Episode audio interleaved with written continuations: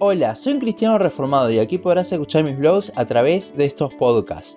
Comenzamos con nuestra serie sobre los atributos de Dios en el podcast anterior, con una breve introducción a lo que eran estos. Y hoy comenzaremos ya con el estudio de estos atributos, empezando por el poder de Dios, su omnipotencia.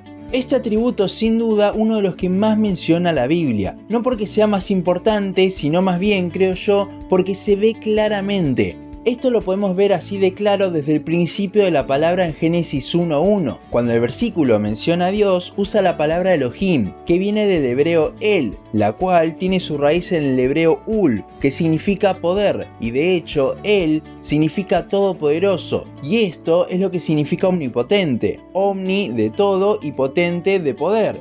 Con lo cual la palabra misma de Dios en el original nos muestra este atributo.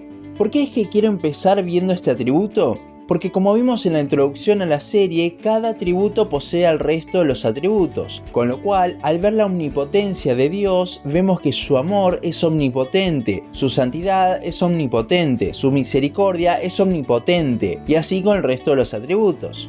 Al ver primero el poder de Dios es que vamos a poder ver ese poder en cada uno de sus atributos de aquí en adelante. De hecho, esto lo vemos en la Biblia varias veces. Por ejemplo, en Romanos 9:21 vemos que Dios tiene un poder soberano para hacer lo que Él quiere con quien Él quiere. En Romanos 1:20 habla de un poder eterno de Dios.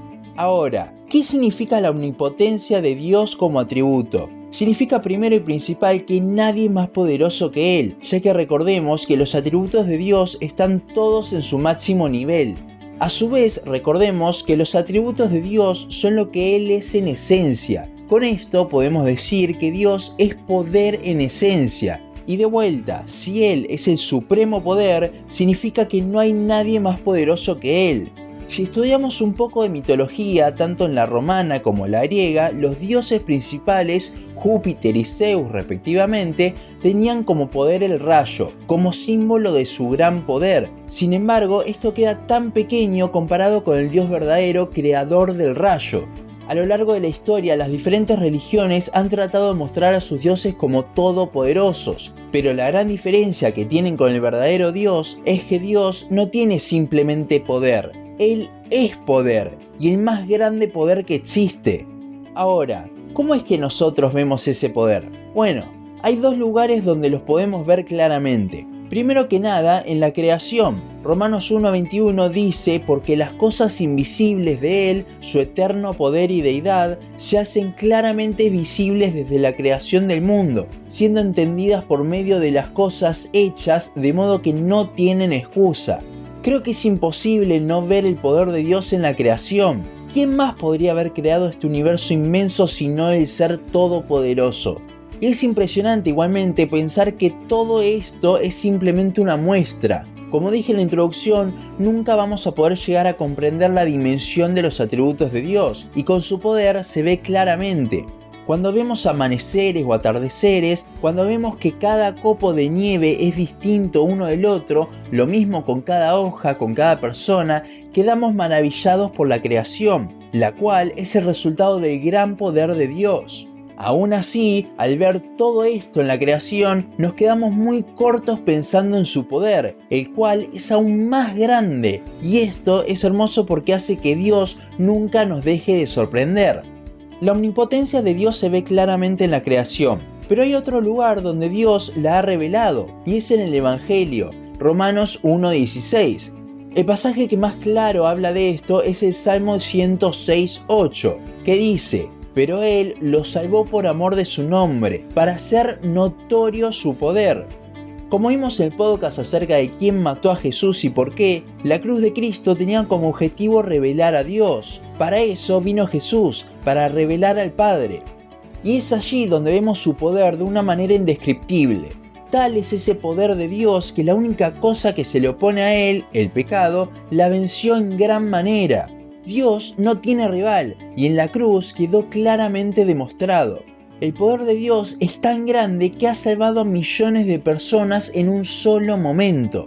En la cruz se dio el sacrificio más poderoso de todos. Hasta el momento se sacrificaba un cordero por año para simplemente tapar los pecados de una nación. pero el sacrificio en la cruz quitó el pecado de todos los escogidos para siempre. Y su poder no solo se demuestra en nuestra salvación, sino también en nuestra santificación. Porque en todo este proceso de santificación por el que estamos pasando, Dios es poderoso para guardarnos sin caída. Nunca nos dejará ir de su mano. Estamos seguros en Él, ya que nadie es más poderoso que Él.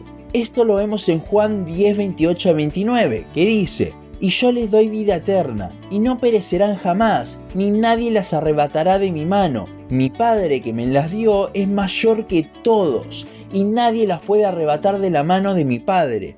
Pongámoslo de esta forma, pensemos en el hombre más fuerte del mundo, y supongamos que tiene una moneda en su mano. ¿Alguna persona en la Tierra le podrá abrir la mano para robarle la moneda? La respuesta no, porque nadie es más fuerte que él. La respuesta no, porque nadie es más fuerte que el hombre más poderoso del mundo, sino esa persona que le abriese la mano sería la persona más fuerte del mundo. Asimismo, nosotros estamos seguros en Él, porque nadie es más poderoso que Dios. Si decimos que podemos perder la salvación, estamos diciendo que alguien es más fuerte que Dios para arrebatarnos de su mano, con lo cual negamos su omnipotencia aún mismo cuando se dice que nosotros mismos podemos ser causantes de perder la salvación, ¿acaso la moneda es más fuerte que el hombre para abrir su mano desde adentro? No. Si bien el poder de Dios es algo que ya sabemos que Dios tiene como atributo, es algo que muchas veces no tenemos en cuenta. El Todopoderoso está de nuestro lado. Y si bien a veces permite el mal para hacernos crecer, esto no debe ser motivo para desconfiar de Él. A Dios nada se le va de las manos. Nada se descontrola si Él no lo permite. Si bien muchas veces dudamos, el tener siempre en mente que nadie es más poderoso que Dios nos debe llenar de confianza. El problema entonces no es el poder de Dios, sino que muchas veces nos olvidamos de esto, algo que debemos recordarlo constantemente. Él nos dejó la maravilla de la creación para recordárnoslo, pero a su vez nuestra salvación y perseverancia es la prueba de su poder que cada vez que miremos al cielo y a nosotros mismos podamos pensar en Él. A su vez, cuando los problemas vengan, acordarnos de que Dios es todopoderoso, con lo cual nada se le irá de las manos. Si algo pasa es porque Él lo permite, si no, no sería omnipotente, ya que algo debería ser más poderoso para ir en contra de su voluntad. Hasta aquí nuestro podcast de hoy. Seguinos en Facebook, Instagram, YouTube y Spotify. En todas nos encontrás como un cristiano reformado. También seguinos en uncristianoreformado.blogspot.com para leer el resto de nuestros blogs. Nos vemos en la siguiente ocasión.